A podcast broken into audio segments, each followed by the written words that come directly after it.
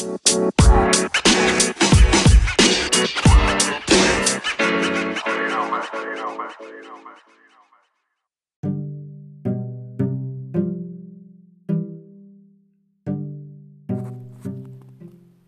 the House of Foxes, it's Our Voices. One chapter told week by week. I am Bhavish Pitter.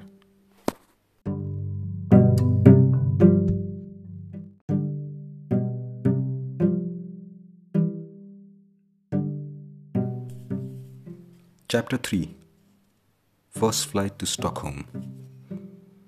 Late February 1999. I had never seen an airplane from this close. Had never imagined that I would be sitting inside one of these without my brother Idris. When he was shooting stars at night, I used to watch the airplanes. I was scared, alone, and crying. This airplane was different than the pictures I had seen. I did not want to leave my city. It is the only place I knew for eight years. I knew where the mosque was, where the playground was, and where my olive trees were.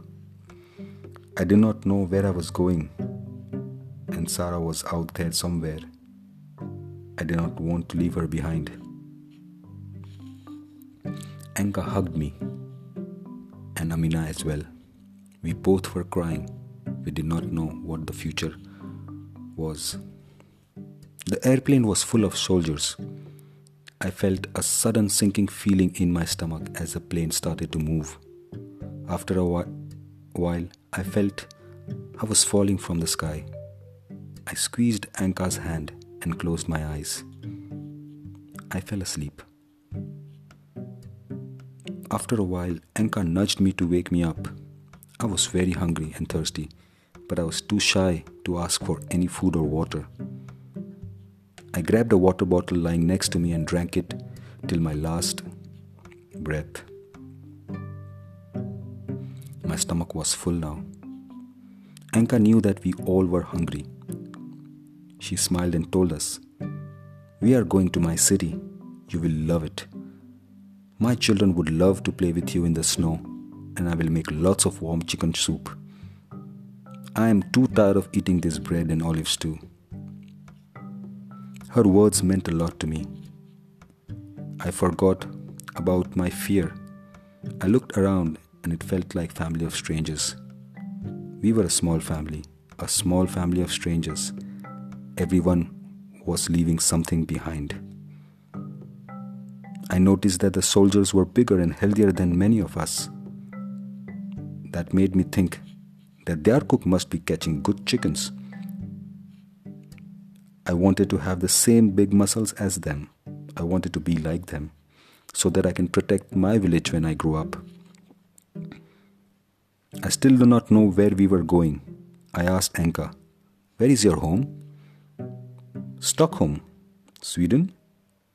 As Tikrit is your home, Stockholm is my home. My family lives there, and you would love to meet them.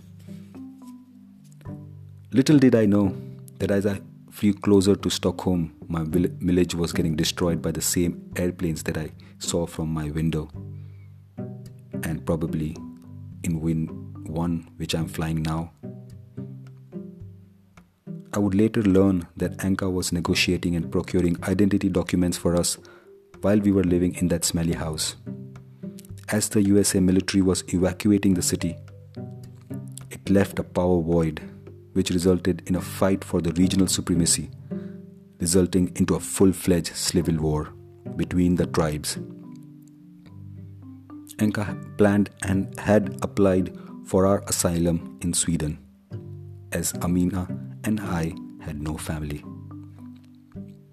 She threatened the commander at the base that if we were not allowed on that flight, she would stay behind with us, creating a diplomatic crisis for the NATO she had convinced an Air Force commander to let us board the cargo plane to Sweden.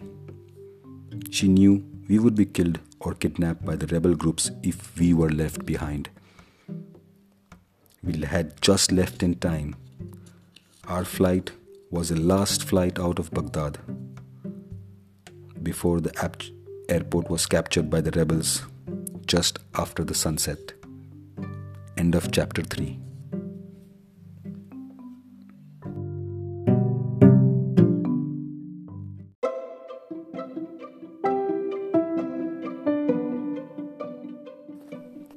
Our Voices is produced by me.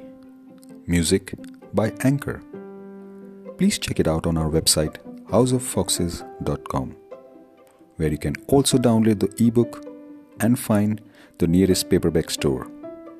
Sign up for our email newsletter and be notified when new episodes are released. Please share this with your friends and family. Thank you, and have a great day.